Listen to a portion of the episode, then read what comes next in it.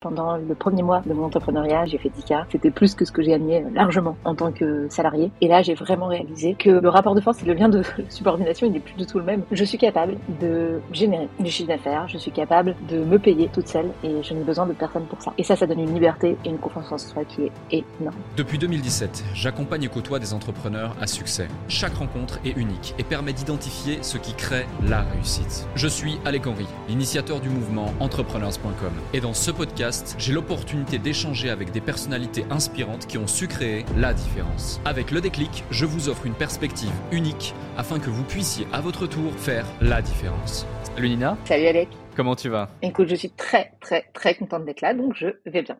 Magnifique. Eh bien écoute, moi pareil, ça me fait super plaisir de t'avoir ici. En plus, on s'est eu en ligne tout à l'heure, euh, justement pour, euh, pour faire le point et, Déjà, quand je t'ai invité, je savais que j'avais énormément de choses à pouvoir partager à l'audience qui nous écoute avec toi et merci d'avoir accepté mon invitation. Mais en plus, lorsque l'on s'est eu au téléphone et que j'ai creusé un petit peu, bah, je me suis rendu compte qu'il y avait encore plus de choses à partager.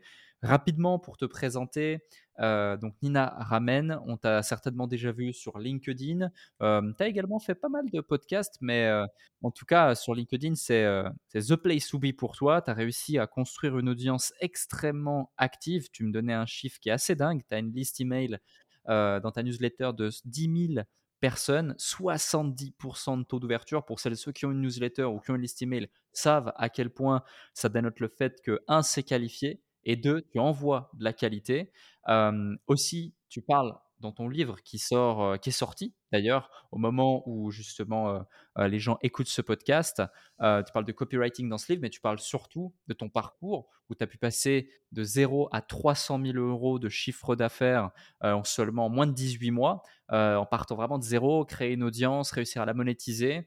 En plus, la façon dont tu génères ton chiffre d'affaires, ce qui est intéressant, c'est que la majorité de ton chiffre d'affaires est généré certes sur LinkedIn, mais non pas en vendant des produits physiques, même si tu as des programmes en ligne, tu vends une immersion, un programme donc physique, un programme qui est peu scalable, avec différents coachs, avec différentes choses, où tu as exclusivement des femmes que tu accompagnes. et comme je te disais, en plus, moi, je vois pas assez en fait de femmes prendre la parole, exprimer leur plein potentiel, oser se lancer. On en parlera dans ce podcast également. Donc voilà rapidement pour euh, cette euh, petite présentation. Très heureux de t'avoir ici. Merci d'avoir accepté mon invitation. Et puis euh, pour rebondir, est-ce qu'il y a quelque chose, peut-être la chose la plus importante, que je n'ai pas dit à ton égard en te présentant et que tu as envie de nous partager et ensuite on rentre dans le vif du sujet? Tu as tout dit, avec Donc, un énorme merci. Euh, c'était hyper complet. Tu as euh, super bien raconté l'histoire. Donc, on peut direct enchaîner. Magnifique, superbe. Alors, justement, j'ai envie d'enchaîner sur une question. C'est, ça fait pas si longtemps que ça que tu as ton business. Tu me l'évoquais. Ça fait un an, un an et demi, plus ou moins. D'ailleurs, bah, tu as lancé ton business et il y a un truc qui est assez dingue. On en parlera. tu lances ton business. Deux semaines plus tard, tu apprends que tu es enceinte. Euh, et c'est pendant euh, cette période-là que tu vas lancer ton business, avoir de super résultats. Euh, mais au départ, qu'est-ce qui fait que tu lances ton business? C'est quoi le truc C'est quoi le déclic qui fait que tu te dis, OK, c'est maintenant, je lance mon business? Ça t'est pris d'un seul coup et boum, tu l'as lancé sans réfléchir Ou est-ce que ça faisait plusieurs mois, plusieurs années peut-être, que tu étais dans cet écosystème, que tu regardais des choses, tu te renseignais, tu procrastinais pour différentes raisons, si oui, lesquelles? Est-ce que tu peux nous dire plus sur l'élément déclencheur? Alors, à la base, moi, j'avais pas du tout prévu d'être entrepreneuse parce que je me suis dit, ok, c'est beaucoup trop de charge mentale. J'ai des entrepreneurs autour de moi dans ma famille. Je me suis dit, ok, en fait, moi, euh, c'est pas pour moi. Euh, j'ai grandi avec des parents qui, travaillaient énormément, que je voyais très peu. Je me suis dit, ils sont entrepreneurs tous les deux, donc je ne serai jamais entrepreneuse parce que euh, sinon, j'aurais pas assez de temps pour moi et pour ma vie. Donc, à la base, c'était pas le plan. Sauf que sur le chemin, j'étais salariée. J'ai occupé plusieurs postes. le premier poste que j'ai occupé, c'était un poste de sales, en fait, tu vois, vraiment de vente. Et ensuite, je suis passée au marketing. Et ensuite, je suis passée au contenu. Donc, tu vois, j'ai occupé tous ces postes de manière successive. Et à la fin, je me suis dit, mais en fait, là, j'ai tout ce qu'il faut pour lancer un business. Et ce qui a le plus joué dans cette décision, c'est que pendant tout le temps où j'étais salariée, si parmi les gens qui nous écoutent, il y en a qui, sont salariés, en fait, ce que je faisais, c'est que tous les jours, je consacrais 1% du temps de ma journée à travailler pour Nina Ramen. C'est-à-dire que je postais notamment sur LinkedIn euh, tous les, pratiquement tous les jours pour documenter ce que je faisais, pour raconter ce que j'apprenais quand je changeais de poste, pour donner des astuces, pour, euh, bah, en gros, euh, apporter de la valeur aux gens qui pouvaient me lire. Et donc, j'ai capitalisé sur une audience. Donc, j'ai eu deux déclics. Le premier, ça a été bah, d'avoir eu le sentiment de maîtriser quand même pas mal d'items de l'entrepreneuriat, en tout cas, de la manière dont je le voyais. Et la deuxième, surtout, qui pour moi est beaucoup plus importante, parce que euh, c'est vraiment ça qui fait que j'ai une croissance rapide, c'est que j'ai capitalisé sur une audience euh, pendant euh, plusieurs années de salariat. Et à la limite, bah, je postais tous les jours, mais bah, j'avais pas de pression de chiffres, juste je postais et puis je, je, capitalisais sur mon audience. Donc ça, ça a été une première chose. Et la deuxième chose, l'élément déclencheur, le déclic, comme tu le dis, c'est que je me sentais plus bien dans ma boîte. Je voulais partir de ma boîte et je me suis dit, ok, soit je repars sur une, une aventure de salarié, mais j'avais déjà le projet d'avoir un bébé. Donc je me suis dit, bah, en fait, je vais tomber enceinte pendant ma période d'essai, ça va être compliqué, etc. Soit bah, je lance ma boîte, sachant que j'ai capitalisé sur une audience qui était assez importante. À l'époque, j'avais 40 000 abonnés. J'étais passé de 20, de, voilà, de 10 à 40. Et, et là, aujourd'hui, je suis à 85 000 sur LinkedIn. Donc, tu vois, ça, ça montre un petit peu la croissance. Et c'est ça aussi qui a été un élément déclencheur. Je me sentais prête parce que bah, j'avais à la fois les compétences, à la fois que j'avais apprises, notamment beaucoup sur Internet en me formant avec des formations, des livres. J'avais l'audience que j'avais constituée en publiant juste tous les jours, simplement, ce que j'apprenais. Et troisièmement, euh, élément déclencheur, c'est ok, ça va plus dans ma boîte, euh, j'ai plus envie d'être salarié parce que je suis un peu déçu du salariat aussi, euh, je me lance par moi-même. Mmh, ouais, je vois. C'est super intéressant et merci pour ce partage. Et c'est vrai que c'est quelque chose d'intéressant que tu nous partages du fait que tu as construit petit à petit cette audience, cette communauté, qui fait que tu avais cette sorte de sérénité, si on veut, lorsque tu t'es lancé, et tu partais pas de zéro complètement. Donc ça, c'est ça. Ça, c'est vraiment important aussi à, mentionner. Ouais. Et là, ce qui est cool, c'est que en gros, ben, tu donnes de la valeur, tu apportes de la valeur au moment où tu n'as pas besoin de vendre. C'est-à-dire que euh, si tu vas parler aux gens, tu leur apportes de la valeur que quand tu as quelque chose à vendre, c'est un peu comme l'ami euh, qui t'appelle que quand il a besoin de déménager, quoi. Ouais. tu vois, là, en fait, je donnais de manière inconditionnelle, gratuitement, tu vois, il n'y avait pas de produit à vendre derrière, etc. Donc les gens étaient trop contents. Euh, j'étais pas dans une démarche de vente, j'étais juste dans une démarche de créer une relation, créer du lien, sans vouloir vendre directement derrière. Et donc les gens, ils ont compris aussi qu'il y avait cette partie, ben, tu donnes aussi énormément en amont. Et le premier mois où je me suis lancée, j'ai fait 10 000 euros de chiffre d'affaires, tu vois, ce qui était euh, à l'époque pour moi beaucoup, euh, parce qu'aujourd'hui j'en fais, j'en fais trois fois plus. Mais, euh, mais l'idée, c'est quand même que, tu vois, au moment où je me suis lancée, bah, je me suis dit, OK, en fait, c'est ce que j'avais capitalisé sur cette audience, en fait, finalement, à, à, payer à, ce moment-là. Donc, l'output, enfin, l'input de, de, de, cette, de cette histoire, c'est quand même aussi, bah, c'est pas parce qu'aujourd'hui, euh, tu te dis que euh, tu t'es pas encore lancé ou que c'est que le début que tu dois pas capitaliser sur ton audience. Ton audience, euh, c'est vraiment sur, ce sur quoi tu dois capitaliser dès le début parce que, bah, en fait, c'est ce qui va payer aussi sur le long terme. Donc, mmh. euh, pour moi, c'est vraiment, c'est vraiment moi ce que, ce que, si je devais euh, en, sortir quelque chose, ce serait ça, quoi, parce que c'est au moment où tu en as le moins besoin finalement qu'il faut la créer ton audience et pas au moment où tu en as besoin et qu'il faut que tu sortes du chiffre, quoi. Ouais, ouais. Et tu vois, c'est super intéressant ce que tu dis parce que Prenons, euh, prenons mon compte LinkedIn et prenons le compte LinkedIn de, de quelqu'un que, que, que, je suis et je regardais ses publications, etc. Et euh, je me disais, purée, mais c'est dingue parce que ces publications, elles cartonnent. Et puis, tu sais, quand euh, tu as quelqu'un qui a des publications qui cartonnent bien plus, bien plus que les miennes, par exemple, moi, je suis pas en mode, ouais, pourquoi ces publications, elles cartonnent plus que les miennes, je suis pas content. Non, je suis plutôt en mode, waouh, franchement, bah, good job, beau boulot. Il y a un truc qu'elle fait que j'ai pas compris et, en fait, je regardais son compte et en fait, je me disais, mais qu'est-ce qu'elle fait concrètement, cette personne? Parce que quand tu regardes son compte, tu vois juste entrepreneur, elle parle de son podcast, conférencière, machin, donc c'est une femme, et, et c'est tout. Et, et, et, je me dis, je me dis, c'est hyper compliqué d'identifier ce qu'elle fait. Pourtant, c'est une personne qui est intelligente, qui a une capacité de raisonnement euh, super à la moyenne, qui interviewe énormément de gens, euh, qui est sur la plateforme depuis des années, qui a près de 80 000 abonnés aussi. Euh, donc tu vois, je me dis, ok, peut-être que justement elle a compris un truc, ou moi tu regardes mon LinkedIn, je ne veux pas dire que c'est une pancarte publicitaire, mais en tout cas, il y a une promesse dès la headline, il y a une autre promesse dans la bannière, il y a des témoignages derrière, et clairement, on voit qu'on est sur un LinkedIn pour vendre. On voit que l'intention, c'est Mmh. pas uniquement, en tout cas, la perception pourrait être, je suis pas là uniquement pour donner, ce qui, ce qui, ce qui, est, ce qui est clairement en plus le cas. Hein. Je suis vraiment là. LinkedIn, il me sert à trois choses. Un, clasher. Deux, mettre en avant les épisodes du podcast. Et trois, donner de la valeur. Et après, bah, ceux, qui, ceux qui veulent venir à nous, ils peuvent, mais c'est pas du tout notre source d'acquisition principale parce que j'ai jamais vraiment fait d'argent grâce à LinkedIn. Mais, mais c'est, c'est, intéressant quand même de voir ce truc et ça peut mettre en avant le fait de dire aux gens, les amis, donnez avant de vouloir recevoir.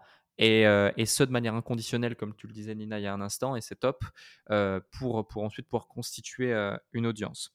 je reviens sur le... Ouais, vas-y, excuse-moi. Ouais, je, je, je, rebondis sur ce que tu disais, mais effectivement, moi je dis souvent 80% d'amour, 20% d'argent. Mmh. Quand tu es sur. il faut se dire que LinkedIn, c'est très, c'est très top funnel en fait. Il y a vraiment beaucoup de gens qui sont pas forcément qualifiés, les gens qui veulent faire de la croissance en tant qu'entrepreneur de la manière dont toi tu l'enseignes. Il n'y en a pas forcément beaucoup sur LinkedIn. Donc la question, c'est toi, tu as pensé ton profil? Là, il y a deux choses en fait. Il y a les publications que tu vas faire Là, je conseille vraiment d'être dans le 80% d'amour, 20% de vente. C'est-à-dire 80% du temps, tu donnes du gratuit, tu donnes des conseils, tu voilà, tu vraiment tu, tu donnes de manière inconditionnelle. Et 20% d'argent, c'est-à-dire 20% du temps, tu fais des choses qui sont plus promotionnelles, plus de la vente. Exemple, une magnette, exemple, propose un programme. Déjà ça, ça te permet d'avoir du like, des commentaires sur des posts qui vont être engageants. Ensuite, ce qui va se passer, c'est quand tu vas aller sur ton sur le sur le post de la personne, la personne, en fait, elle va cliquer sur ton profil. Et toi, tu as pensé ton profil comme une page de vente. Tu as pensé ton profil comme une page de vente, ça veut dire, tu as fait une promesse, tu as mis des témoignages, et en gros, bah, si tu adhères à ça, tu t'abonnes. Et donc, moi, je ne pense pas que ce soit une mauvaise chose d'avoir moins d'abonnés. La question, c'est est-ce que tu veux des abonnés ou est-ce que tu veux des clients? Toi, tu as pensé ton profil comme une page de vente, donc tu l'as orienté de manière à vouloir des clients. Et c'est pas une mauvaise chose. C'est-à-dire que toi, aujourd'hui, ton chiffre d'affaires, tu le génères au travers de, de la vente de tes formations. Donc, tu t'en fous. Tu peux avoir 10 000 abonnés. Si c'est 10 000 clients, ça te va. Il y a des gens qui monétisent leur audience avec de la pub. Et donc, eux, notamment, ils ont plus intérêt à avoir beaucoup euh, d'abonnés parce que bah, ils vendent de la pub à une audience. Donc plus ils ont d'abonnés, plus les marques seront prêtes à payer cher pour euh, euh, avoir de l'attention en fait de, leur audience. Donc c'est un peu ça en fait. Pour moi, ça dépend du business model. Avoir beaucoup d'abonnés, ça dépend du business model que tu as derrière. Et, quand on a un, profil qui est pensé comme une page de vente, bah derrière, toi, ton objectif, c'est que les gens ils achètent au travers de ton profil. Donc juste pour les gens qui nous écoutent. Essayez de voir ce que vous voulez optimiser. euh, effectivement, si tu veux optimiser ton, ton nombre d'abonnés, ben, tu as plutôt intérêt à faire quelque chose de plutôt large, euh, qui, va, euh, qui va être inspirationnel. Si tu veux plutôt des clients, ben là, tu as plutôt intérêt à penser ton profil comme une page de vente. Mmh. Mais tout ça, ton premier contact, ce sera toujours ton post LinkedIn. Ouais. Les gens, ils peuvent pas arriver sur ton profil si tu n'as pas fait de post. Donc, il faut d'abord que ton post soit bon. Et une fois que les gens arrivent sur ton profil, là, il faut que tu saches où est-ce que tu veux les orienter? Est-ce que tu veux qu'ils s'abonnent ou est-ce que tu veux qu'ils s'achètent? Ouais, complètement. Complètement, je te, je te rejoins, euh, je te rejoins sur toute la ligne. Juste un point, un petit point de correction, je ne vends pas de formation. Pour celles et ceux, euh, tu disais, tu veux vendre des formations, je ne vends pas de formation. Donc, ne me contactez pas pour acheter nos formations. Les formations, ça fait plusieurs années qu'on ne les vend plus. Euh, mais, mais voilà. autre sujet, du coup, lorsque tu démarres justement bah, ton activité, comment ça se passe au début? Parce que c'est un peu le truc, tu te lances dans l'inconnu, euh, tu démarres ton truc, tu es hyper motivé, mais un truc qui est intéressant, c'est que dès le premier mois, tu fais 10 000 euros. Euh, qu'est-ce que tu vends? Comment tu le vends? Euh, Voilà, ça peut être intéressant parce que c'est assez déroutant de se dire que waouh, dès le premier mois, 10 000 euros, dès la première année, 300, 350 000 euros, sauf erreur. la plupart des gens ne peuvent pas justement se targuer de tels résultats. Félicitations pour ça quel est, euh, quel est le secret de la, de la, sauce Nina Ramen pour justement permettre directement d'avoir ce type de résultat? Salut à vous tous qui êtes de plus en plus nombreux à écouter le déclic. Je tenais à prendre quelques instants pour vous en remercier personnellement. Grâce à votre soutien et votre écoute, nous connaissons une croissance fulgurante parmi les podcasts business en francophonie. Si aujourd'hui vous voulez améliorer votre karma, je vous invite à laisser un avis et 5 étoiles maintenant sur la plateforme de podcast sur laquelle vous écoutez cet épisode. Cela ne prend que quelques instants et ça aide énormément pour continuer de vous offrir des interviews de plus en plus inspirants avec des invités inédits. Je lis tous vos avis et ils représentent beaucoup pour moi. Maintenant, retour à l'épisode. Alors, première chose que j'ai faite, j'ai essayé de ne pas présumer de ce que mon audience voulait, de ce que mes clients voulaient. Donc la première chose que j'ai faite, c'est que j'ai ouvert mon agenda pour avoir des calls avec des personnes de mon audience, des personnes qui me connaissaient, des personnes qui avaient déjà entendu mon nom sur LinkedIn. Donc j'ai pris 30 calls avec des clients potentiels, des prospects, et je leur ai demandé qu'est-ce que tu voudrais de Nina? Moi, je pensais que les gens allaient me demander de produire des pages de vente, euh, des emails, des newsletters, parce que mon expertise, c'est l'écriture de vente. Donc je pensais qu'ils allaient vouloir que je produise pour eux du service. En fait, ce qui s'est passé, c'est que ce que les gens voulaient, ils voulaient de la formation. Donc ils m'ont dit, Nina, nous on veut que tu nous enseignes, que tu nous expliques comment faire des posts, comment faire, c'est pour ça j'ai des formations d'ailleurs, comment faire des posts, comment faire des bonnes pages de vente. Donc tu vois, je, me suis déjà, il y a eu un espèce de repositionnement sur Nina. en fait, moi je pensais vouloir, je pensais que les gens voudraient quelque chose. En fait, ils voulaient pas ce que je pensais qu'ils voulaient. Donc déjà, ça c'était la première étape, c'est aller écouter ce que les gens veulent. Donc ça, ça a été ma première conclusion. Ensuite, euh, j'ai fait la chose la plus simple. Je n'ai pas essayé de construire une fusée j'ai juste essayé de construire un skateboard. Un skateboard à l'époque, c'était quoi pour moi? Euh, Je donne une image. Euh, c'était une fusée, c'est quelque chose de compliqué. C'est un produit avec des features, avec euh, plein de choses à côté, peut-être, voilà, je sais pas, un truc qu'il faudrait coder, etc. Je n'ai pas du tout essayé de faire ça. j'ai essayé de faire des choses la plus simple possible, c'est-à-dire un skateboard. j'ai demandé aux gens. j'ai fait des, des, séances de coaching en individuel. C'était la chose la plus simple parce que j'avais pas besoin d'avoir créé des tonnes de, de contenu, j'avais pas besoin d'avoir des vidéos, j'avais pas besoin de tourner des choses, j'avais pas besoin de coder. Bref, c'était la chose la plus simple. Le business model reposait sur un outil, c'est Google Meet et c'est tout, tu vois. Mmh. Donc, donc ça, ça a été. je vendais mon, mon savoir, mes connaissances, mes compétences, mon expertise qui est l'écriture. Et donc là, ce qui s'est passé, euh, c'est j'accompagnais les gens là-dedans. Et donc là, ce qui s'est passé, c'est que j'ai vendu une fois à un prix que j'ai mis au hasard. Donc, je sais pas, j'ai dit 900 euros les cinq séances. Et ça s'est vendu super facilement. Donc, j'ai pris du feedback, les personnes étaient super contentes, donc j'ai augmenté mon prix. Je suis passée à 1005. 1005, ça s'est vendu super facilement, pas beaucoup de friction, les gens étaient toujours très contents. Je fais toujours une feedback loop. je suis passée à 1009.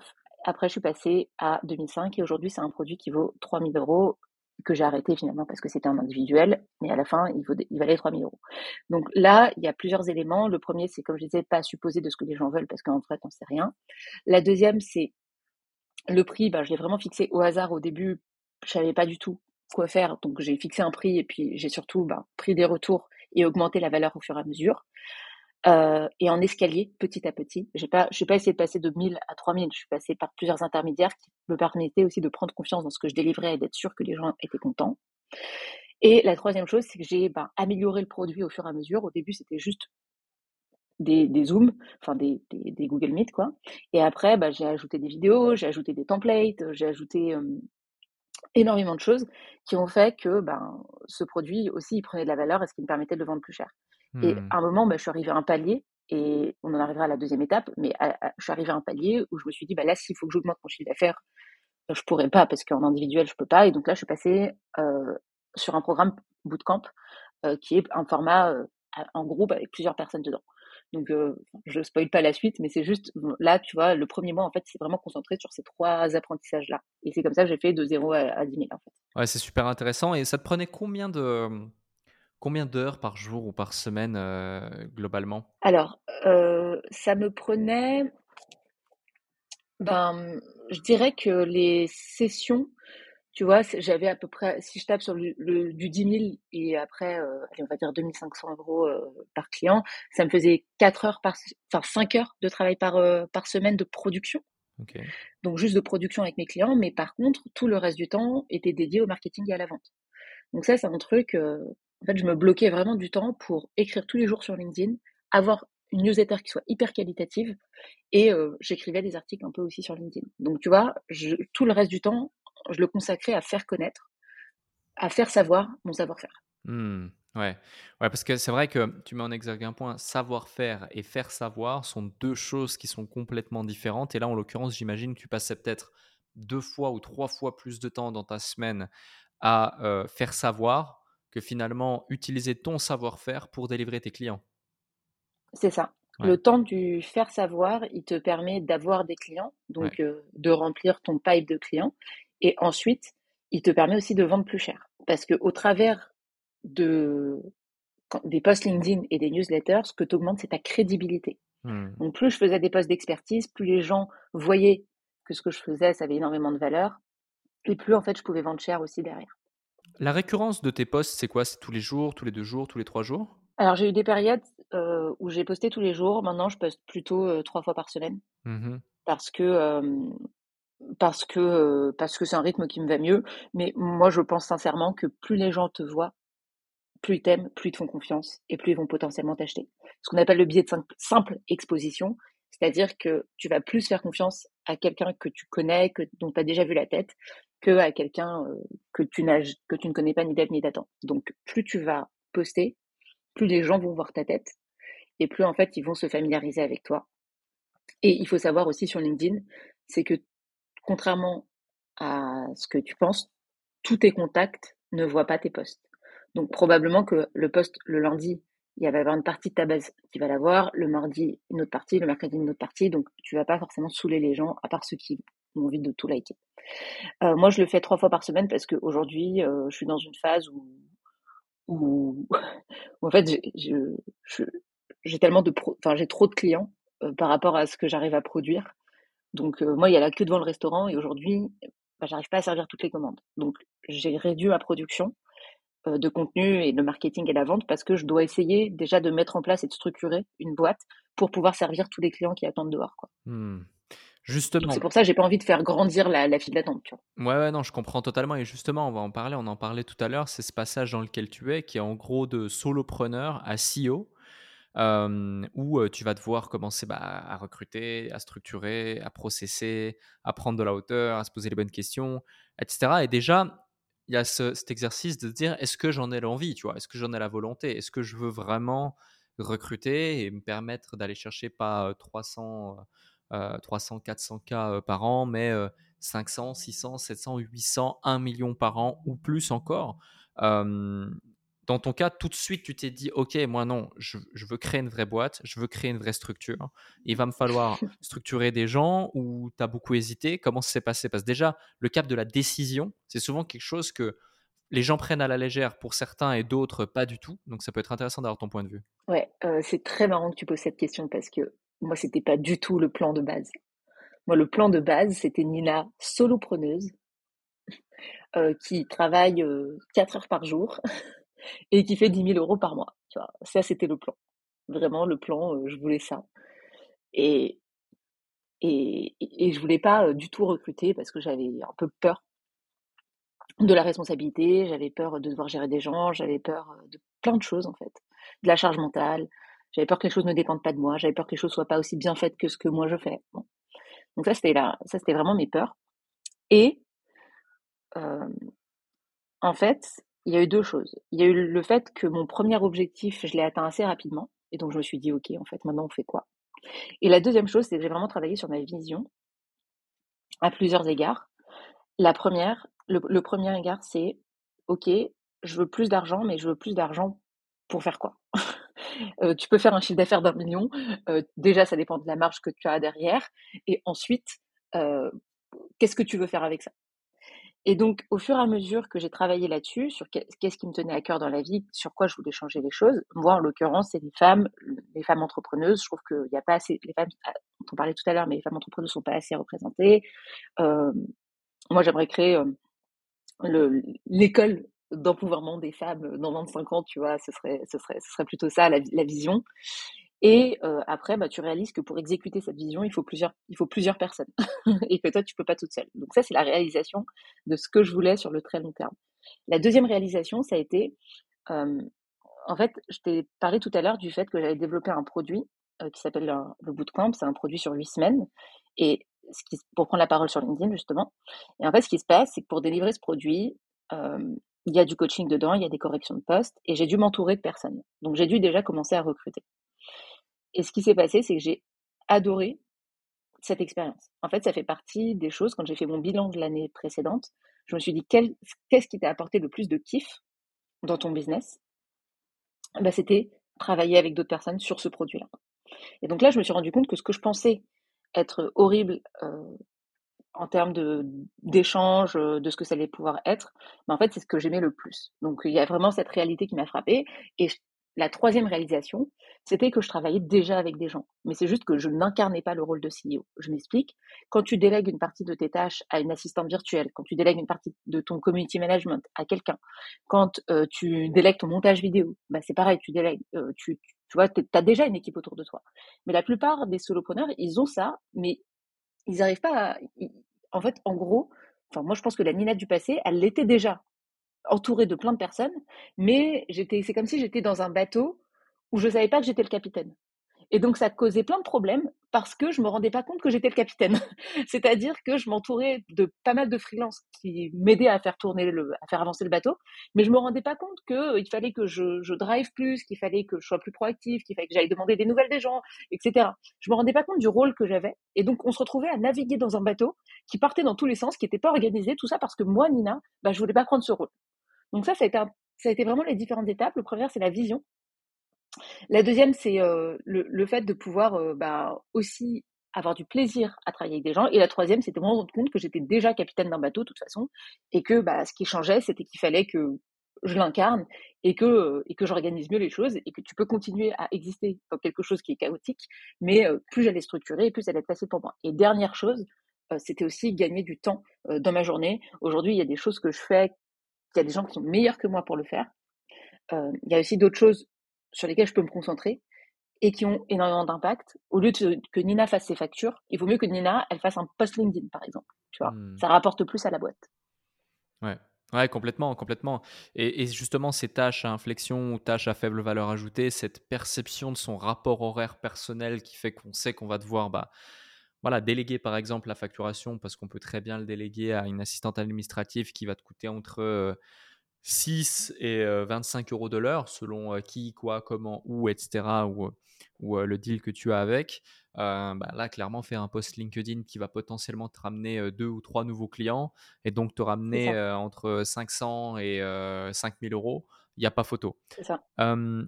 Ça. Mon taux horaire, de toute façon, si je paye quelqu'un en dessous de 500 euros de l'heure, je gagne de l'argent moi, c'est 500 euros de l'heure. Donc, dès, que je, dès, que je, prends quelque chose, quelqu'un en dessous, euh, je gagne de l'argent, entre guillemets, dans le sens où ça veut dire que je suis capable de payer quelqu'un pour faire une tâche à ma place et que moi, je suis capable de, de quelque part de, de ramener euh, le différentiel à la boîte. Mmh. C'est intéressant. Rares sont les entrepreneurs qui ont calculé leur taux horaire, surtout quand ils sont encore solopreneurs ou dans cette phase de, de croissance. Euh, pour celles et ceux qui, nous écoutent, est-ce que tu peux nous partager comment tu as calculé ton taux horaire? Très bonne question. Alors, euh, moi, je suis partie, alors je te parle à l'époque, je suis partie de combien je voulais par mois et de combien je voulais, euh, combien d'heures je voulais travailler. Donc c'est très simple. Euh, je vais faire un calcul là euh, au hasard. si tu veux 10 000 euros par mois et que tu travailles, on a dit qu'il fallait pas faire de la production toute la, toute la semaine. Donc imagine, je travaille, je peux allouer deux jours à mes clients. Imaginons, hein, tu vois et que je travaille et je produis 5 coachings par jour. Donc ça me fait ça me fait 10 heures à peu près par semaine de coaching client. Je sais ce que je vais dire au hasard pour le coup. Ça me fait 10 heures par semaine. Tu vois que par 4 semaines, donc ça me fait à peu près 40 heures. Là, ensuite, je divise, je divise mes 10 000 euros par mes 40 heures. Là, ça me fait 250 par exemple. Donc moi, je disais tout à l'heure que j'avais plutôt 4 heures dans ma semaine euh, consacré au coaching client, bah, en fait, j'ai multiplié par deux et ça m'a déjà donné un taux horaire à 500 euros. Donc, c'est ce que j'avais en tête. Ça, c'est déjà, c'était ma base de calcul. Et ensuite, avec le temps, ben, je me suis rendu compte que c'était plutôt plus ou moins ce que je trouvais euh, cohérent. En fait, il y a aussi euh, quelque chose qui était assez irrationnel dans cette histoire. Je trouvais, bon, bah, ok. Et la deuxième chose, c'est, bah, comme tu l'as dit tout à l'heure, tu fais un post LinkedIn, combien ça te prend un post LinkedIn, combien ça te rapporte derrière. Et là, ça te permet aussi d'avoir une idée. Voilà un petit peu moi ce que j'ai fait derrière, euh, sachant qu'il y a des tâches, là c'est des tâches qui sont faciles à calculer, parce que c'est ta production, combien elle te rapporte, et ton marketing, combien il te rapporte. Mais il y a des tâches qui sont plus immatérielles et qui sont plus compliquées aujourd'hui pour moi. C'est quand je manage, par exemple, des personnes, trois prestats, bon, bah, le temps de management, combien je le valorise, ça, j'ai plus de mal à le faire pour le coup. Mmh. Ouais, je vois. C'est c'est super intéressant parce que beaucoup, beaucoup, beaucoup de gens ne savent pas calculer leur taux horaire. un autre sujet, c'est justement le management. tu sais, comme on dit, voilà, la confiance n'exclut pas le contrôle.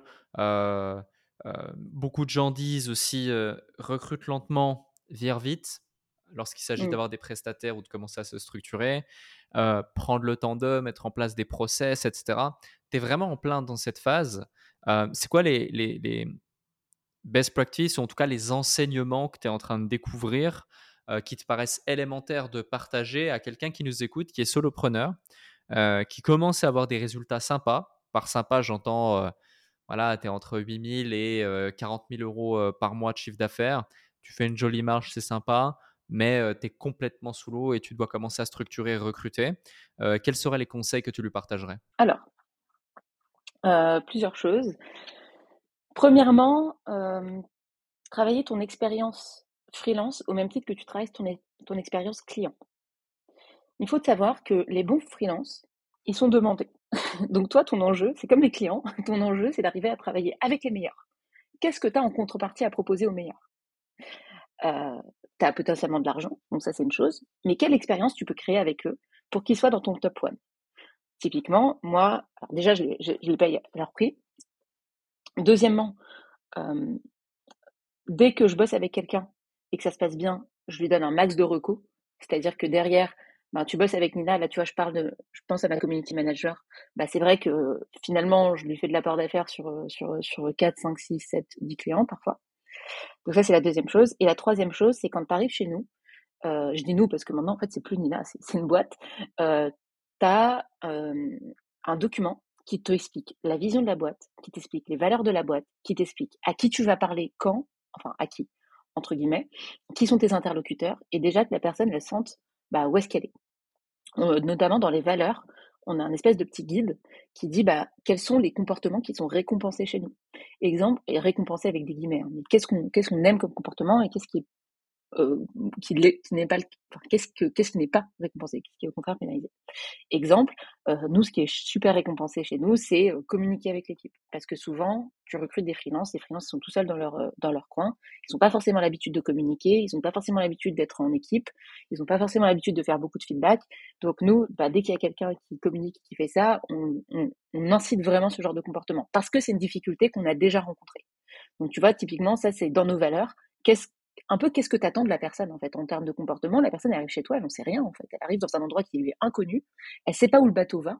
Donc déjà lui dire où le bateau va, la mission. Ensuite lui dire bah où est-ce que est son poste? Euh, si elle est à la, si elle est en train de gérer la barre du bateau, la barre du bateau, où est-ce qu'il faut que tu, où est-ce qu'il faut, où est-ce qu'il faut qu'elle aille, quels sont les bons comportements à avoir? Et euh, autre chose, bah, qu'est-ce que toi t'attends en termes de résultats quantitatifs et qualitatifs? Et comment est-ce qu'on suit ces résultats? C'est mmh. vraiment la, base, hein, mais, euh, mais c'est un petit process. Moi, j'ai une page Notion où, euh, où dans l'onboarding, ça rentre, ça rentre là-dedans. Et ce que je fais aussi, c'est que maintenant, c'est pas parce que c'est des freelances que, que, que en fait, euh, ils n'ont pas besoin de feedback, etc. Donc, je fais des points toutes les deux semaines. Alors, ça dépend des personnes, mais en général, c'est plutôt toutes les deux semaines pour qu'elles m'expliquent ben, quelles galères elles ont rencontrées et comment je peux les aider. Mon, mon approche des choses, c'est plutôt de dire comment est-ce que je peux mettre les meilleures conditions pour que tu exerces ton art de la meilleure des manières possibles. Ton art au sens large du terme, ça peut monter des vidéos, faire du coaching. Mais en gros, l'idée, c'est comment tu peux créer le meilleur environnement pour que la personne, un, elle n'ait pas envie de partir, parce que recruter, former, tout ça prend du temps. Et deux, euh, qu'elle puisse euh, exercer ce qu'elle fait au maximum de son potentiel. Je vais juste te donner un exemple.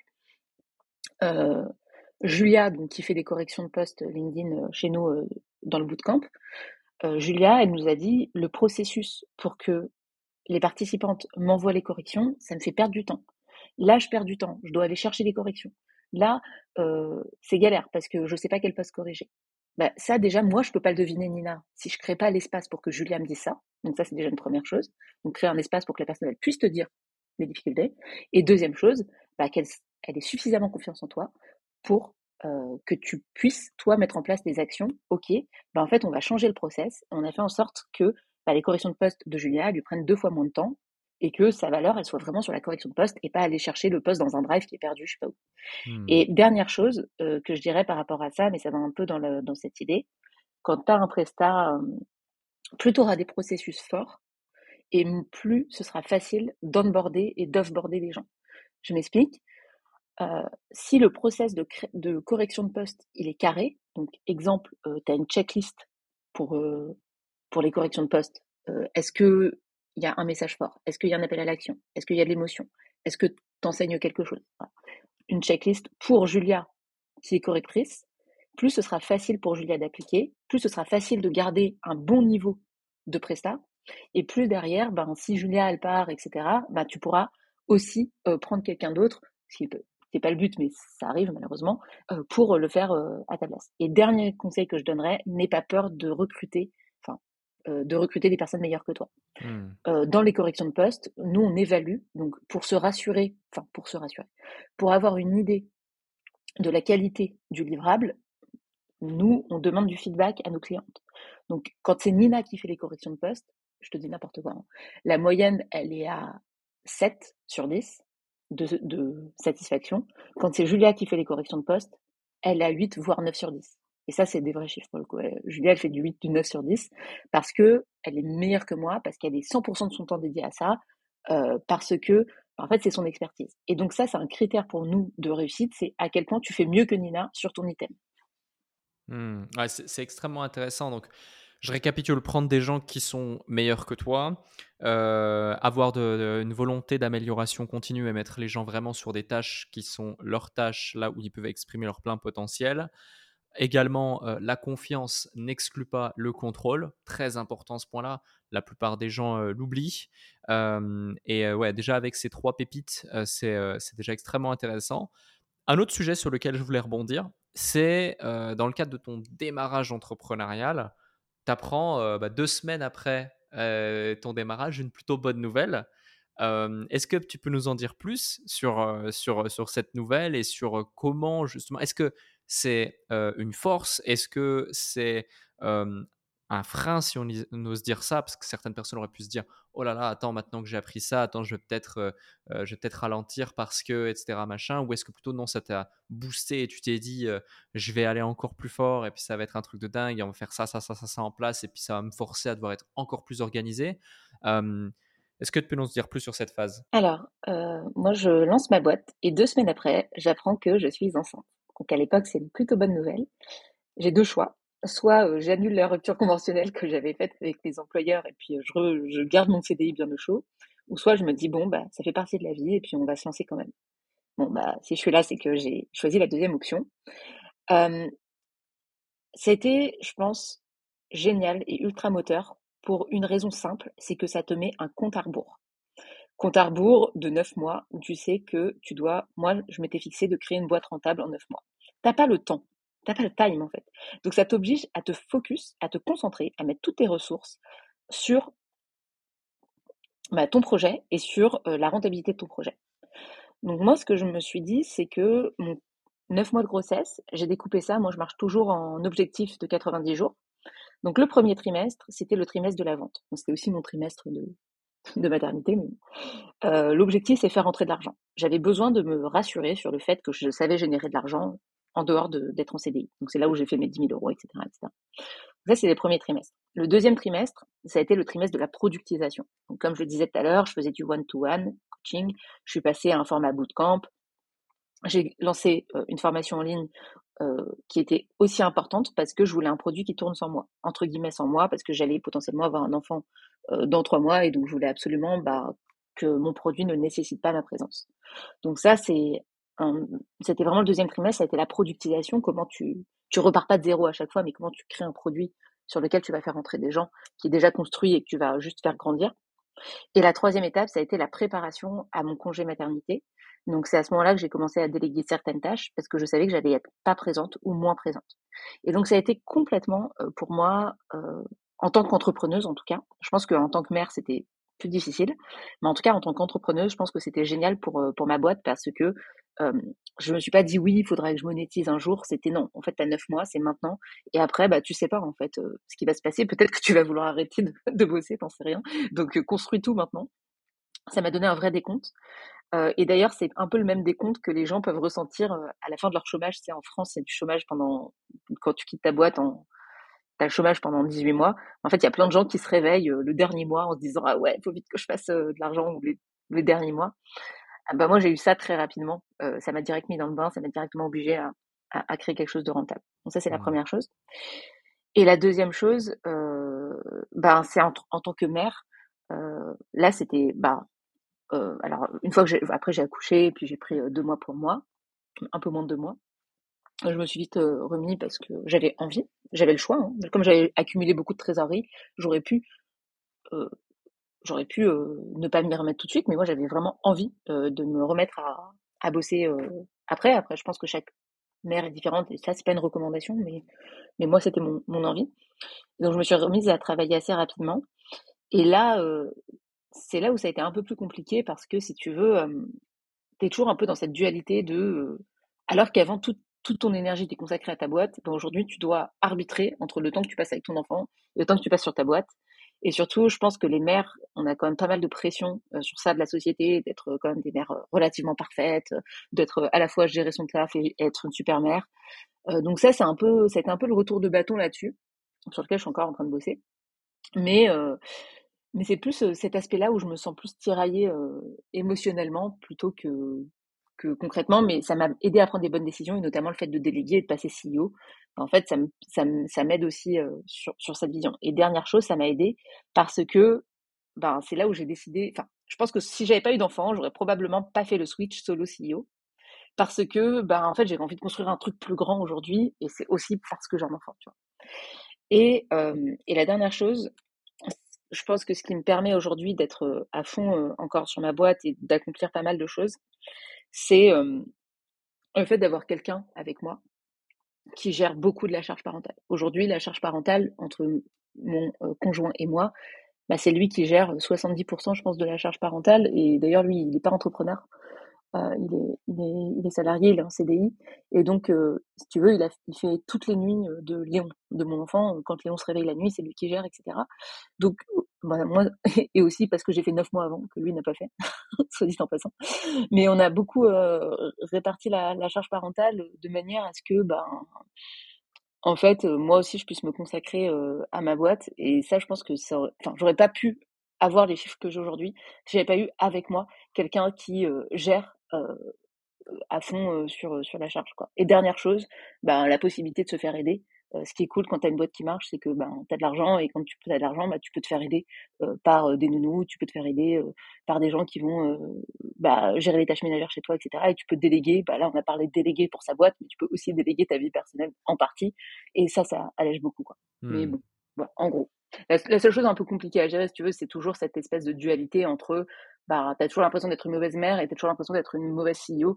Et ça, c'est une équation qui est pas toujours facile à résoudre parce que ben, l'image qu'on te renvoie, un mec qui bosse beaucoup, euh, on a l'habitude de voir des mecs qui bossent beaucoup et qui, sont moins avec leur famille. L'inverse est plus rarement, plus rarement vrai. Quoi. Ouais, complètement. Et justement, bah, comment tu gères cette dualité euh, au quotidien?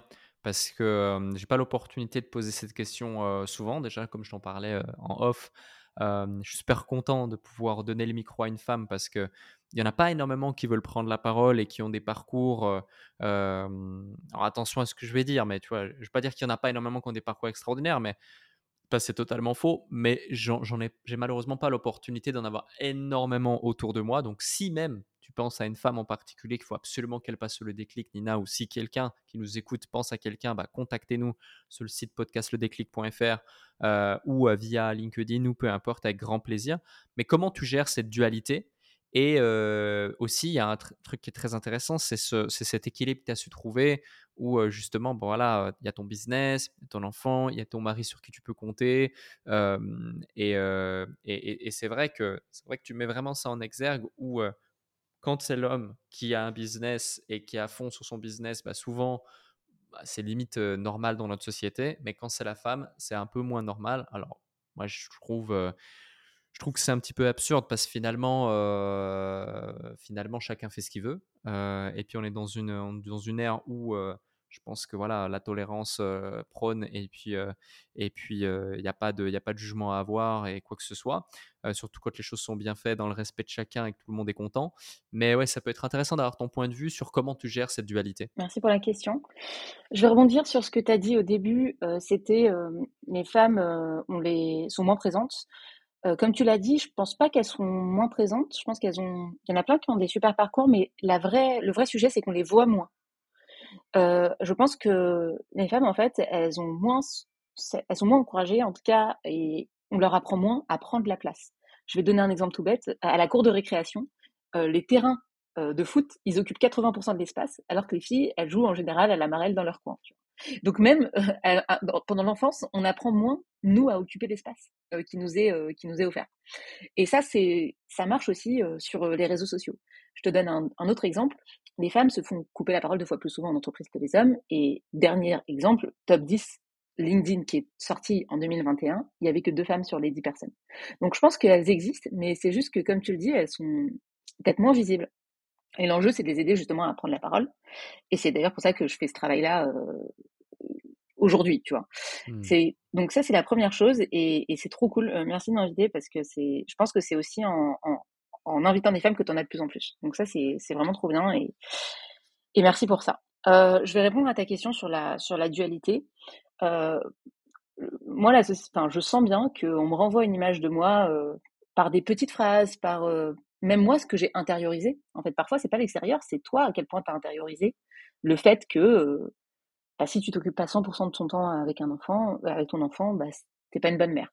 Donc, il y a la part de ce que la société te renvoie comme image et il y a la part de ce que toi tu te renvoies comme image. Parfois nous aussi on se met, euh, on est aussi très exigeante avec nous-mêmes et c'est peut-être ça limite qui est plus dur parce que la société tu peux lui dire ok je m'en fous de ce que les gens pensent. Par contre toi ta voix intérieure qui te dit euh, ben c'est jamais assez, ben, elle est plus dure à gérer. Comment je le fais La première chose moi c'est que alors moi il y a plein de choses que j'aime pas déjà dans le fait de m'occuper de mon enfant. Alors j'aime mon enfant J'adore mon enfant, mais le travail d'être mère, c'est pas un truc que j'adore. Par exemple, quand je passe trois heures avec mon enfant en train d'empiler des cubes, intellectuellement, si tu veux, c'est pas, c'est pas mon kiff, quoi. Je préfère être là à parler de mon de business, par exemple. Donc ça, déjà, c'est quelque chose qui dans la société est pas très accepté. Mais par contre, moi, j'ai fait la paix avec ça. Donc je me suis dit, ça veut pas dire que j'aime pas mon enfant, ça veut juste dire que il y a des choses que j'aime pas forcément faire avec lui et c'est ok. Comment j'ai fait la paix avec ça? En en parlant avec d'autres mères, avec d'autres femmes c'est en en parlant autour de moi que je me suis rendu compte que sur Instagram, oui, toutes les nanas, elles ont envie, elles trouvent ça génial de s'occuper de leur gamin. Par contre, quand tu leur parles en individuel, eh ben, elles te disent toutes que ça les emmerde d'aller au parc, tu vois. Donc il y a l'image que les gens renvoient et ce qui soit à l'intérieur. Et la leçon de ça, c'est ne pas comparer ton intérieur avec l'extérieur des autres. C'est-à-dire que peut-être que, enfin moi je me disais que ce que j'aimais, enfin que j'aimais pas faire X ou Y, en fait ça fait pas de moi une mauvaise mère. Ça veut juste dire que soit les gens ils disent pas la vérité, et moi je pense qu'il y a un surmarketing des enfants. Ça c'est vraiment ma théorie. C'est que tout le monde dit les enfants c'est génial, mais en fait quand tu es dans la réalité, bah, tu dors pas, tu fais beaucoup de trucs qui t'emmerdent, et euh, il y a un espèce de surmarketing euh, des enfants, euh, vraiment le produit le mieux marketé. Alors que quand tu parles vraiment aux parents, ils te disent oh là là c'est dur, je dors pas, etc. Donc comprendre ça, avoir d'autres gens autour de toi qui t'expliquent ce qu'ils vivent et que finalement ce que tu vis n'est pas si différent que ça, et donc déculpabiliser. je l'ai dit tout à l'heure, mais se faire aider donc déléguer certaines tâches, notamment bah, avoir une nounou, avoir quelqu'un qui peut t'aider bah, sur faire les courses, t'aider dans les tâches quotidiennes, ça, ça allège énormément. Je te donne un exemple. Nous, on a une nounou de 9h à 18h, sauf que 18h, c'est trop tôt pour arrêter de bosser. Donc, donc trois fois par semaine, il y a quelqu'un qui vient de 18 à 21. Bon, bah ça, c'est quelque chose que tu peux faire quand, bah, quand aussi tu as les moyens, etc., de le faire. Donc, ça, c'est un premier élément, si tu peux le faire. Moi, c'est aussi pour ça que je veux faire de l'argent, parce que je me dis, bon, ok, comment est-ce que je peux créer un bon cadre? Euh, et, aussi, autre chose, c'est que moi, je peux avoir quelqu'un aussi qui bosse, euh, enfin, qui, qui, qui s'occupe de mon enfant pendant que je suis à la maison. Donc, ça me permet aussi de temps en temps de faire des petites pauses, d'aller voir mon enfant et de repartir. Et ce que je veux dire par là, c'est que euh, ton enfant, tu n'es pas obligé de le mettre à, la crèche, tu peux aussi le faire garder chez toi, et toi, tu peux le voir de temps en temps. Moi, en tout cas, c'est ma solution. Et la dernière chose, c'est avoir quelqu'un à tes côtés qui comprend et qui admet ton ambition de manière claire, précise et profonde. j'ai beaucoup été confrontée à des hommes avec qui j'étais, avec qui j'ai passé du temps, etc. Qui se sentaient hyper dévalorisés par le fait que moi je suis ambitieuse, que moi j'ai envie de gagner de l'argent, que moi je parle d'argent, que je parle de médicats, 100K, 300K, 500K, il n'y a pas de problème. Et donc avoir en face de toi quelqu'un qui soit OK avec ça, avec ta carrière. Et deuxièmement, euh, te mettre d'accord avec lui sur euh, la répartition des tâches. Dit comme ça, c'est pas très glamour, mais sur le papier, franchement, ça aide beaucoup. Donc partir aussi avec quelqu'un et faire un enfant aussi avec quelqu'un, et y penser avant, avec quelqu'un qui soit OK euh, sur la manière dont vous allez bah, répartir les tâches et pas se dire bah ouais on verra sur le moment. Parce que bah, c'est comme, euh, comme tout, euh, c'est comme un business, hein, c'est exactement la même chose. pour le coup, je vais faire l'analogie, il y a plein de gens qui vont me détester pour ça, mais c'est pas grave, je m'en fous. c'est OK, bah, qui fait quoi, qui est responsable de quoi, quand, comment, et comment est-ce qu'on s'organise à deux pour que l'enfant bah, il ait tout ce qu'il lui faut à chaque fois. Quoi. Donc que ce soit l'un, l'autre ou des personnes extérieures. Mmh, ouais. Voilà en gros ce que je peux dire. C'est super intéressant, merci pour ce partage qui est un partage personnel, mais finalement ça fait partie intégrante de la vie de l'entrepreneur, donc c'est aussi important de le mettre en évidence et merci d'oser nous, partager ces éléments. un autre sujet, tu parlais de la femme dans l'entrepreneuriat, alors je te rejoins tout à fait, tu as su verbaliser mon propos de manière beaucoup plus claire. je sais qu'aujourd'hui, exclusivement tu accompagnes les femmes. Qu'est-ce qui a fait ce choix? Euh, plutôt que du fait d'être généraliste Parce que je me suis dit que c'était elle qui en avait le plus besoin. Euh, comme tu dis, les femmes, enfin comme je te disais tout à l'heure, euh, les femmes elles sont moins visibles. Donc ça c'est la première chose. Je me suis dit ok, en fait moi j'ai une compétence qui est forte, qui est celle d'aider les personnes à, se rendre visibles, notamment au travers des écrits et à générer de l'argent comme ça. Et je me suis dit ben qu'est-ce que je peux faire moi, quelles compétences j'ai pour de manière générale ben, aider les femmes? Donc il y avait ça. Euh, il y a aussi la deuxième chose, c'est que les femmes euh, gagnent 26% de moins que les hommes. Et donc je me suis dit, bah vas-y, en fait, on va rétablir ça. Euh, et troisièmement, évidemment, moi c'est un sujet auquel je suis sensible. disons que ça fait partie des causes qui me tiennent à cœur et c'est un peu la vision long terme. C'est ce qui me fait me lever tous les matins. Je pourrais me lever tous les matins en me disant je vais remplir mon compte en banque, c'est cool, c'est le cas. Et tu vois, je remets pas ça en question, mais c'est un peu genre, ok, au-delà de ça, bah, qu'est-ce qui me porte? Donc ça, ça a été vraiment les éléments qui pour moi étaient les plus forts. et il y a une autre phrase sur ça que j'ajouterais, c'est faut être amoureux des problèmes des gens que tu aides. Donc moi, j'ai des, je suis complètement en phase et alignée avec les problèmes des femmes qui ont le syndrome de l'imposteur, qui, comme tu dirais, euh, gestion vie pro, vie perso, etc.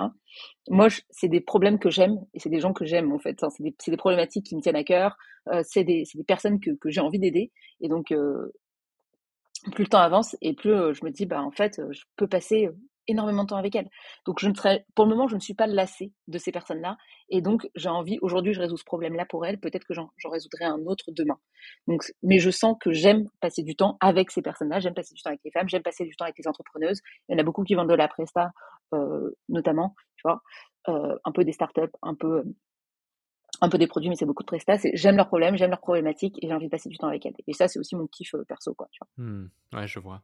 Et un autre point, c'est que du coup, il y a un truc que tu, qu'en tout cas, on, ressent lorsque tu, lorsque tu en parles, c'est la volonté de liberté, la volonté de décorréler l'argent que tu gagnes du temps que tu, tu, y mets, donc avoir des vrais effets de levier dans ton business. Contredis-moi si je me trompe, hein, mais en tout cas, c'est ce que je perçois de ta personnalité, surtout quand on a de grandes ambitions. Souvent, bah, on est dans ces challenges ayant l'habitude bah, d'accompagner des gens exactement comme toi et ma question, c'est pourquoi avoir choisi, surtout que ça représente la majorité de ton chiffre d'affaires, un business model ou en tout cas un produit qui est ton produit phare, qui est un modèle bootcamp où tu vas mmh. physiquement te déplacer, physiquement recevoir des clients, donc limiter ta capacité d'absorption et donc un produit qui présente plus de charges, moins de marge, qui est moins scalable, voire pas scalable, en tout cas qui a une limite de scalabilité qui est, mmh, voilà, claire, plutôt que tout de suite te dire OK, on va faire un fond de la formation, euh, de la presta, mais euh, je vais structurer, je vais déléguer différemment pour pouvoir absorber un maximum sans pour autant déperdition de qualité. Ça peut être intéressant parce que c'est pas forcément, c'est un peu contre-intuitif finalement. Alors, euh, petite correction, le bootcamp, c'est pas en physique, c'est tout en digital. Mais là où tu as raison, là où tu as raison, c'est que c'est des moments qui sont synchrones. Donc, c'est un produit, c'est un produit qui, qui, qui demande en fait d'avoir une équipe derrière. Tu vois, je parlais de Julia tout à l'heure. c'est un produit qui a moins de marge complètement. Donc c'est un produit juste pour les gens qui nous écoutent. Mais en gros, c'est huit semaines où j'accompagne, on accompagne 20 femmes. Dedans, il y a du coaching individuel, il y a de la correction de poste, il y a des lives et il y a des vidéos en ligne. Donc c'est vrai que c'est un produit sur lequel j'ai des prestats et j'ai pas, j'ai beaucoup moins de marge que si je faisais de la formation en ligne, typiquement. Alors, pour répondre à ta question, moi, j'ai la première année de mon entrepreneuriat, j'ai testé les deux. la première année de ma boîte, j'ai testé la formation, le coaching one-to-one, on en a parlé tout à l'heure. J'ai lancé le bootcamp dont on parle et j'ai lancé aussi ma formation en ligne. Donc, tu vois, c'est pas quelque chose qui était pour moi défini à la base. C'est une recherche que j'ai faite. Au même titre que j'ai fait une recherche sur ce que les gens voulaient, j'ai fait une recherche sur ce que Nina Ramen voulait. Parce que moi, je pouvais pas présupposer euh, ce que j'allais kiffer. Moi, j'avais jamais fait ça de ma vie. J'ai jamais fait de bootcamp, jamais organisé de bootcamp, jamais, jamais créé une formation en ligne. Donc, je me suis dit, OK, mon niveau de kiff, il faut le, il faut le chercher. Euh, et donc, j'avais lancé ces deux formats. Euh, et je me suis laissé du temps pour voir ce que ça allait donner quand j'ai fait le bilan, je me suis rendu compte que la rentabilité était meilleure sur la formation en ligne, mais que le kiff était meilleur sur le bootcamp. Donc ça, ça a été la première donnée, ça a été qu'est-ce qui me fait kiffer? La deuxième donnée, c'est que je me suis rendu compte que sur la formation en ligne, en fait, le job sur la formation en ligne et le bootcamp, c'était pas du tout le même. Sur la formation en ligne, si je continuais sur ce business model, j'allais en gros rester dans ma chambre ou dans un studio à tourner des vidéos la majorité du temps. Donc, majorité du temps toute seule, devant ta caméra et où tu ne vois pas tes élèves. Alors que moi, je me, suis rendu compte que ce que j'aimais, c'était interagir avec les personnes que j'accompagne. C'est-à-dire avoir des moments de live avec elles, avoir des moments euh, de coaching, même si j'en ai de moins en moins parce que j'interviens un peu moins maintenant. Mais c'était quand même avoir des gens en face de moi, c'était quand même ce qui me donnait le plus d'énergie. Donc ça, c'est un peu la différence. Est-ce que tu es introverti ou extraverti? Est-ce que tu prends ton énergie seule ou est-ce que tu la avec des gens? Donc ça, c'est intéressant. Euh, c'était intéressant à analyser. Donc ça, ça, a beaucoup déterminé mon choix. Et la troisième chose qui a déterminé mon choix, c'était à quel point les gens, ça a de l'impact sur ce qu'ils font. Mes participantes, quand elles viennent au bootcamp, elles viennent pour apprendre à écrire sur LinkedIn et à faire des, à exploser. Elles repartent avec une transformation. C'est plus les mêmes personnes, mais vraiment. Il y en a qui ont changé de business model. Il y en a qui ont rencontré des associés qui ont lancé des produits. il y en a qui ont ont totalement changé d'offre et explosé leurs chiffres. Voilà, donc elles viennent pour l'écriture, elles repartent avec autre chose. Donc l'expérience qu'elles vivent, en réalité, elle est meilleure. Enfin, moi, j'estime dans mes critères qu'elles ont plus d'impact sur leur vie. Et mon critère impact, il est plus important que mon critère argent, pour le coup. argent, c'est-à-dire formation en ligne qui fait plus de cash. Donc ça, c'était vraiment qu'est-ce qui est important pour moi? L'impact sur la vie des gens, la transformation que ça va créer, c'est génial. et dernière chose, elles vont au bout c'est pour ça que ça a beaucoup d'impact, c'est que le bootcamp, tu arrives, tu repars, tu es sûr que tu as fait pratiquement l'intégralité. Nous, on a un processus qui permet de suivre ce qu'elles postent. on va leur, leur faire des corrections avant qu'elles postent. Donc, elles, sont suivies. C'est limite la différence entre aller à une salle de sport et être et, et, le coach sportif qui vient te chercher en bas de chez toi. Tu vas à la salle de sport, tu es abonné, donc c'est l'équivalent de la formation en ligne. Tu es abonné, que tu ailles, que tu ailles pas, bon, bah, de toute façon, ça change rien. Par contre, le format bootcamp, c'est un format où tu ton coach qui se pointe en bas de chez toi et tu as intérêt à y aller parce que sinon, bah, soit tu vas avoir un appel de sa part, euh, soit il va venir te chercher chez toi. Donc ça, c'est, en fait, ça dépend, ça demande plus d'énergie, ça, ça, ça, demande plus d'énergie de notre part. Mais par contre, bah, derrière, au moins, elle passe à l'action et ce qu'elle paye au final, c'est le passage à l'action. Et on en vient à la dernière raison, qui est le prix du coup, la formation en ligne, elle existe toujours, elle est à 650 et le bootcamp, il est à 2500. Enfin, 3000 TTC. Donc, euh, donc là, tu vois, ça donne aussi euh, les typologies de personnes que tu peux, que tu peux cibler. Et euh, juste pour te répondre, aujourd'hui, ces deux produits coexistent chez moi. Simplement, j'ai conscience que j'ai un business model plutôt TPE, PME, c'est-à-dire si je veux mettre plus de gens dans le bootcamp, il faut que je prenne plus de freelance pour m'aider à faire tourner le bootcamp. Donc si je veux mettre, là j'ai 20 personnes, si je veux en mettre 40, potentiellement il me faut deux fois plus de personnes pour faire tourner. Euh, donc ça c'est plutôt mon business model euh, TPE-PME. Mais à côté de ça, j'ai encore mon business model infopreneuse qui a 90% de marge et euh, qui fonctionne quand même. Donc ce que je veux dire, c'est que le deuxième business model, la formation en ligne, c'est pas que je l'ai exclu totalement, c'est qu'aujourd'hui c'est 20% de mon chiffre d'affaires. Ça, ça existe quand même. C'est un matelas de sécurité pour moi. C'est quelque chose où je sais que ça tourne et ça tombe tous les mois. c'est sécurisant. Mais aujourd'hui, ce sur quoi je communique et les forces que je déploie, je les déploie plus sur le bootcamp. Et Mmh. comment je fais pour m'assurer de la qualité du bootcamp? Bah, Je fais énormément de. On en a parlé tout à l'heure sur comment tu recrutes des gens, mais c'est c'est énormément de questionnaires de satisfaction. Je fais des one-on-one avec les clients pour savoir ce qu'on pourrait améliorer à chaque fois. Ok, ouais, je vois. C'est, répondu à la question Oui, tout à fait, c'est extrêmement intéressant et, et tu, l'as, tu, l'as, tu l'as bien structuré et ça peut donner vraiment des, des, des, pistes de réflexion justement à celles et ceux qui se posent la question, notamment avec un produit ultra scalable, mais finalement des fois la dégradation de deux choses qui sont primordiales. Un, un élément de différenciation. Deux, la qualité du livrable derrière et donc la satisfaction de tes clients et, et cette notion long terme et, et cette réputation que tu crées, etc. Euh, donc c'est ouais, c'est super intéressant et ça introduit parfaitement euh, mon avant-dernière question pour toi.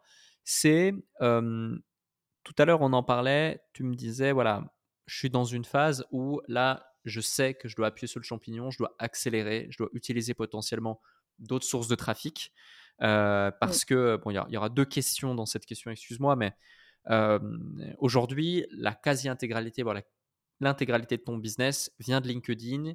Euh, tu as généré euh, une newsletter, cette newsletter 10 000 personnes, 70% de taux d'ouverture. Ça peut être intéressant que tu nous expliques, selon toi, qu'est-ce qui fait la qualité d'une newsletter? Parce que 70% de taux d'ouverture sur 10 000 emails, vraiment, ça fait 8 ans que je vends sur Internet, 7 ans que j'ai des business, euh, enfin que j'accompagne des business en ligne, etc. de cette façon. 5 ans que vraiment on le fait massivement et j'ai entre mes mains des centaines de milliers d'emails chaque mois qui sont envoyés, euh, des dizaines de millions qui ont été générés euh, à mes côtés. C'est énorme. C'est autant, autant, tu vois, sur sur euh, quelques centaines d'emails, quelques milliers d'emails à des moments précis, sur des temporalités très très courtes, euh, dans des trucs très spécifiques, très nichés. Tu peux aller chercher des beaux taux d'ouverture ou quand la personne elle va acheter un produit ou opt-in quelque part et tout de suite tu as, as, un big gift mmh. qui est là, ouais, tu peux aller chercher des gros taux d'ouverture. Mais tu as littéralement limite un taux d'ouverture euh, de, de, de de, de, de, SMS, de WhatsApp ou de ManyChat mmh. sur, ta, sur ta base mail globale, c'est énorme. Donc, peut-être nous expliquer selon toi qu'est-ce qui fait cette ouverture. Et d'une part, et d'autre part, pardon, euh, quel va être le levier, le prochain levier que tu vas utiliser pour pouvoir accélérer? Est-ce que c'est la pub? Si oui, quelle, euh, quelle régie tu veux utiliser? Est-ce que c'est euh, une autre, une autre, un autre axe organique? Si oui, lequel? Est-ce que c'est d'autres choses? Si oui, lesquels Ça peut être intéressant. Donc vraiment, c'est deux questions qui, qui, qui peuvent être vraiment top à partager. Ouais, merci beaucoup, Eric. alors, newsletter. 70% de taux d'ouverture, c'est un peu mon, mon bijou, quoi, la newsletter. pour moi, c'est un canal qui est généralement sous-exploité, alors qu'il est ultra puissant parce que tu arrives chez les gens. C'est-à-dire que tu arrives dans, littéralement dans l'espace des gens qui leur boîte mail. Euh, pour moi, c'est ce qu'il y a de plus puissant, c'est du canal pratiquement individuel, ils peuvent te répondre, etc.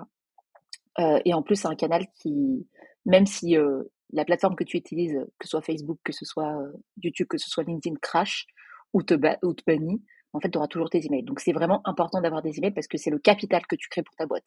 Ça fait partie de la valorisation de ta boîte, quoi. C'est-à-dire que demain, euh, si tu, c'est de la donnée, en fait, c'est palpable.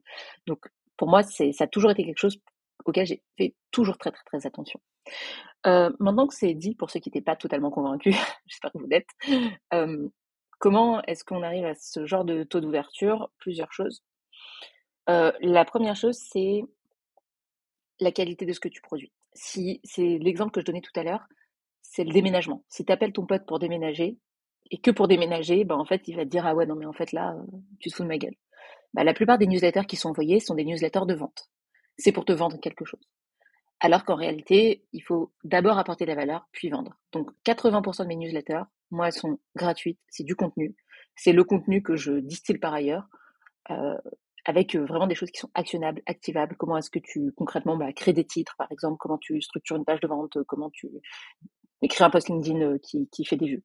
Euh, donc c'est des choses que les gens ils peuvent utiliser, c'est de la valeur. Donc je suis pas du tout euh, radine pour ça, je donne vraiment beaucoup de valeur. Et ça, c'est hyper important. Donc 80% du temps, tu sais que quand tu vas ouvrir un newsletter de Nina, tu auras des trucs sympas que tu vas pouvoir utiliser. Donc Tu vas, tu vas le faire une fois, deux fois, la troisième fois, tu auras toujours envie d'ouvrir. Ça, c'est la première chose. La deuxième chose, c'est d'avoir ce qu'on appelle un onboarding, donc une séquence d'accueil dans ta newsletter, qui soit pas genre salut, bienvenue dans ma newsletter, achète mon produit. Non. Quand tu accueilles la personne, c'est un peu comme quand tu euh, vas chez les beaux-parents, tu rentres dans sa boîte mail, euh, bah, en fait, tu arrives avec un cadeau. Donc moi, quand tu t'abonnes à ma newsletter, automatiquement, tu reçois 47 ressources euh, de copywriting. Donc ça, c'est ça, c'est un truc où vraiment, tu arrives, tu as de la valeur, les gens ils disent waouh, c'est trop bien. Si déjà elle me donne ça maintenant, mais qu'est-ce que ça va être plus tard? Et la dernière chose que je fais, c'est que je réponds à toutes les personnes qui m'écrivent dans mes emails, euh, dans ma newsletter. Donc ils savent que derrière, s'ils me répondent, et il y en a plein qui le font, bah, je vais aller derrière rediscuter avec eux. Alors discuter, c'est un grand mot, mais s'ils me posent une question, je vais répondre. Et les gens n'abusent pas. Donc moi, les gens n'abusent pas. J'ai régulièrement des questions et je réponds. Donc ça, c'est vraiment quelque chose d'important. L'autre chose qui est importante, c'est de soigner sa délivrabilité. Et pour ça, je clean mes newsletters très souvent. Donc je n'ai que 10 000 emails, mais en réalité, j'en ai accumulé peut-être 18 000 en fait. Mais il y en a 8 000 que je renonce, auxquels je mmh. renonce en me disant, OK, je leur envoie pas d'email parce qu'en fait, ils sont pas engagés. Et comment est-ce une base email propre Et comment je détecte qui est engagé et qui n'est pas engagé C'est que si tu n'as pas ouvert mes emails depuis 10 emails, ça t'envoie une séquence qui te dit, hey, t'as pas ouvert mes emails, voilà ce que tu as raté. Est-ce que tu veux si, tu cliques sur ce bouton, tu vas rester abonné. Par contre, sinon, je te désabonne automatiquement euh, parce que j'ai pas envie de polluer la boîte mail des gens.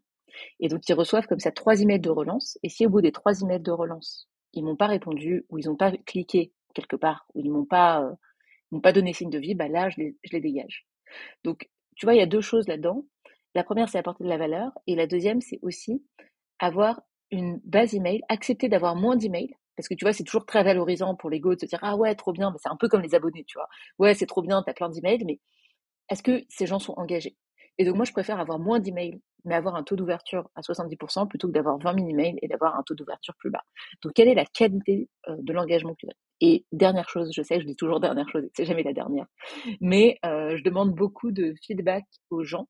Donc, ça, c'est un peu comme je le fais euh, pour mes clients, mais version, version newsletter. Je leur demande quels sont les problèmes, que tu rencontres aujourd'hui Donc, je fais passer un questionnaire, ça peut être parfois par email, enfin, ça dépend. Et je réponds vraiment à la problématique. Si on me dit, Nina, je ne sais pas faire euh, une ligne éditoriale, ou je galère là-dessus, ou j'ai besoin d'un outil, bah, tu peux être sûr que dans les deux, trois prochaines semaines, je vais te faire une newsletter sur la ligne éditoriale ou sur les outils. Mmh. Ok, je vois. Je vois. Donc ça, ça c'est vraiment super intéressant, ne serait-ce que le concept de faire le nettoyage dans sa base mail par rapport à à l'interaction que les gens en ont, c'est capital. et peu de gens le font. Tu vois, même nous, on l'a fait et finalement, tu vois, on s'est rendu compte qu'on est passé sur une de nos bases, tu vois, on est passé de 120 000 personnes où on pensait qu'ils étaient mmh qualifiés, qu'ils étaient là, etc., à 48 000 personnes. Tu vois. Imagine le, le gap tu vois qu'il y a derrière. Et effectivement après bah, tu augmentes la délivrabilité tu augmentes le taux d'interaction tu augmentes beaucoup de, beaucoup de choses. Le fait de les segmenter aussi et de ne pas solliciter toujours ta base tout le temps quand tu as plusieurs typologies de produits ou autres c'est important. Nous c'était notre problématique et quand on l'a fait il y a vraiment eu un avant après donc euh, merci pour ces pépites. Et euh, l'autre point justement c'est cette phase d'accélération dans laquelle tu, tu désires t'engager. Dis-nous en plus Ouais, deux choses, euh, juste sur les emails, il y a la séquence de bienvenue et la séquence d'au revoir. Voilà, je le mets là, euh, c'est pour moi euh, la base. Mmh. Et deuxième chose, ouais, sur l'accélérateur. alors, c'est une très bonne question. Excellente question. Moi, j'ai toujours fonctionné en organique. J'ai zéro budget pub. Je ne sais pas ce que c'est que la pub. Vraiment, je ne sais pas ce que c'est que la pub. nulle part. Donc, ça fait partie des choses que je vais devoir apprendre en tant qu'entrepreneuse, pour le coup. Ça, c'est la première chose. Et deuxième levier que je me suis dit, c'est la, recommandation. Donc, pour le moment, c'est pas dans mes priorités du moment parce que, comme je disais tout à l'heure, moi, j'ai du mal à servir toutes les commandes. Donc, aujourd'hui, euh, c'est pas ma priorité de développer un nouveau canal d'acquisition, euh, mais euh, c'est en projet pour 2024 et les axes que je fais, enfin, que je mets en place là, auxquels je réfléchis, c'est un axe organique qui serait la recommandation donc le référol. Comment faire en sorte que celles qui sont là aujourd'hui ben, nous recommandent auprès de leur entourage? Pour ça, il va y avoir potentiellement des dîners, des événements auxquels ben, mes clientes pourront à la fois participer, mais à la fois venir avec quelqu'un pour euh, bah, faire découvrir l'univers du bootcamp, ramène ta fraise, etc., qui sont qui est, qui est la, la, boîte, quoi. C'est pas encore très précis, donc j'ai pas vraiment d'input à donner, mais bon, juste un peu les idées que j'ai. Euh, et euh, la deuxième ce serait ben, la, la pub. Et là, de la manière dont je l'imagine, ce serait pas de la pub pour un produit, parce que si tu veux, mon produit, il est à 2500 euros, mais ce serait plutôt une manière d'augmenter l'acquisition sur ma newsletter, sur ma base email. Donc, ce serait euh, plutôt euh, format euh, espèce, enfin, lead magnet, euh, tu vois, proposer quelque chose, que les gens s'abonnent, et puis après, derrière, euh, juste une manière de faire grossir plus vite ma newsletter, mais je pense pas que je vendrais directement mon produit avec de la pub, parce qu'aujourd'hui, c'est un produit euh, qui... En tout cas, j'ai la croyance peut-être limitante de me dire que c'est un produit qui est trop cher pour que les gens cliquent sur une pub et l'achètent. Après, peut-être que je me trompe, je sais pas. C'est un peu mes deux, c'est un, un, peu mes deux, c'est mes, deux idées pour le moment. Et par contre, tu vois, je me suis dit, mais ok, là, je, je je veux passer la marge d'après, je veux faire de la croissance, mais l'idée que j'exploite aujourd'hui, ça c'est pour 2024, mais l'idée que j'exploite aujourd'hui, c'est d'abord créer un produit d'upsell. En réalité, je me suis dit, ben, j'ai déjà des clientes. Alors, sur ma formation en ligne, j'ai 200 personnes. Sur euh, le bootcamp, j'ai 100 personnes. J'ai déjà des clientes. Elles ont déjà acheté. J'ai un taux de satisfaction incroyable. Elles sont hyper engagées. Je les ai là, là. Je les connais toutes pratiquement euh, sur le bout des doigts. En fait, est-ce qu'on pourrait pas juste revendre à ces personnes-là plutôt que d'essayer de créer un autre canal. Donc moi, c'est plus ma logique en ce moment. Je structure encore plus mes produits et l'idée, c'est que là, je suis en train de créer un, autre produit qui va être récurrent cette fois et qui me permettrait bah, de vendre à mes clientes que j'aide déjà. Mmh. C'est un peu ça ma logique. C'est pas un canal d'acquisition. J'ai pas vraiment répondu à ta question, mais par contre, j'ai créé un, enfin, j'ai créé un, un nouveau un canal d'acquisition euh, dans ma boîte, quoi. C'est-à-dire que euh, c'est euh, comment, comment, comment vendre à des clientes que j'ai déjà, qui ont une, qui sont, qui sont déjà top et super, super contentes. Quoi. Bah, clairement. Alors, je, je, me permets de répondre à deux sujets. Le premier, oui, il est possible de vendre la typologie de produit que tu as directement avec la publicité, mais pas en direct. Il faudra un support intermédiaire supplémentaire et puis derrière, peut-être même euh, avoir des closers ou quelque chose comme ça. Mais encore que euh, par d'autres moyens, notamment à travers ta newsletter, si ta journée, customer journey, tu, tu, tu, tu l'étires un petit peu et que ton besoin en fond de roulement peut être comblé par d'autres choses, c'est tout à fait possible de scale comme ça. C'est le premier point. Mais le deuxième point, sur ton business model, avec la relation que tu as su établir avec ta communauté, surtout notamment avec la newsletter, etc., c'est clair, net et précis que tu auras beaucoup plus de facilité à augmenter ton chiffre d'affaires x2, x3, x4, aller chercher le million d'euros par an en travaillant ta LTV, plutôt que en en, cherchant à faire un scaling horizontal. Tu vois, tu auras plus de facilité de faire un scaling vertical qu'un scaling horizontal, c'est certain. ça, je te rejoins à, 100%. Donc, et je t'encourage même à le faire, sincèrement. Et d'ici 6 à 12 mois, tu auras doublé ton chiffre d'affaires si tu le fais. Donc, essaye. Et, Trop intéressant. Et on en on se reparle dans 12 mois. C'est ça. c'est ça. Peut-être même dans 6, peut-être même dans 6, tu vois. Donc, non, non, sérieux, c'est le top. merci pour tout ce que tu as partagé. Euh, j'espère que celles et ceux qui nous ont écoutés ont eu au moins autant de plaisir à nous écouter que je n'ai eu à animer cet épisode. Si c'est le cas, comme à chaque fois, mettez les 5 étoiles sur votre plateforme de podcast préférée. Mettez-nous un commentaire sur le post LinkedIn qui parlera de ce, de ce, de ce post, vu qu'en plus vous serez sur le terrain de Nina, donc c'est parfait.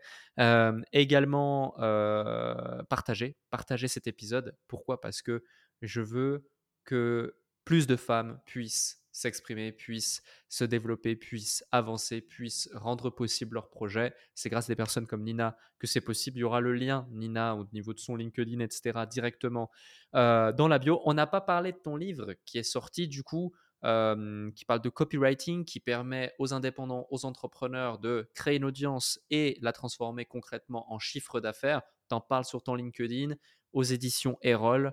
Je vous invite à euh, en savoir plus également. Il y aura un lien Amazon ou quelque chose comme ça. De toute façon, si tu es chez Erol, tu es aussi dans toutes les librairies en France. Donc, euh, je vous invite à aller regarder parce que je pense que, voilà, vu notre échange, vous l'avez compris, c'est une pépite. Donc, merci en tout cas, Nina, pour ça. Et j'ai une dernière question euh, avant de te libérer. ma dernière question, je la pose à chaque fois à celles et ceux qui passent sur le déclic. C'est tout simplement quel a été dans ta vie l'élément, le moment qui a littéralement créé une transformation, je vais dire, identitaire chez toi, un vrai déclic qui prend aux tripes et euh, qui euh, fait que ta vie, ou en tout cas ta perception du monde, des choses qui t'entourent, des gens, n'est plus la même. Ça peut être une situation, une frustration, quelque chose de positif, quelque chose de négatif, peu importe une simple phrase comme une anecdote, euh, vraiment peu importe, tu as carte blanche pour le mot de la fin. Ce serait, je suis capable de générer du chiffre d'affaires, je suis capable de me payer toute seule et je n'ai besoin de personne pour ça. Euh, ça a été euh, pendant le premier mois de mon entrepreneuriat, je t'ai dit, j'ai fait 10K. C'était plus que ce que j'ai gagné largement en tant que salarié. Et là, j'ai vraiment réalisé que bah que en fait le, rapport de force et le lien de subordination il n'est plus du tout le même c'est ok en fait maintenant c'est mes règles du jeu euh, c'est moi qui décide de la manière dont j'ai envie d'exercer le travail que je fais comment je le fais et le rapport de force il est d'égal à égal et, et, et je suis capable de le faire par moi-même et ça ça donne une liberté et une confiance en soi qui est énorme. Merci Nina. Merci à toi Alec. Merci pour l'invitation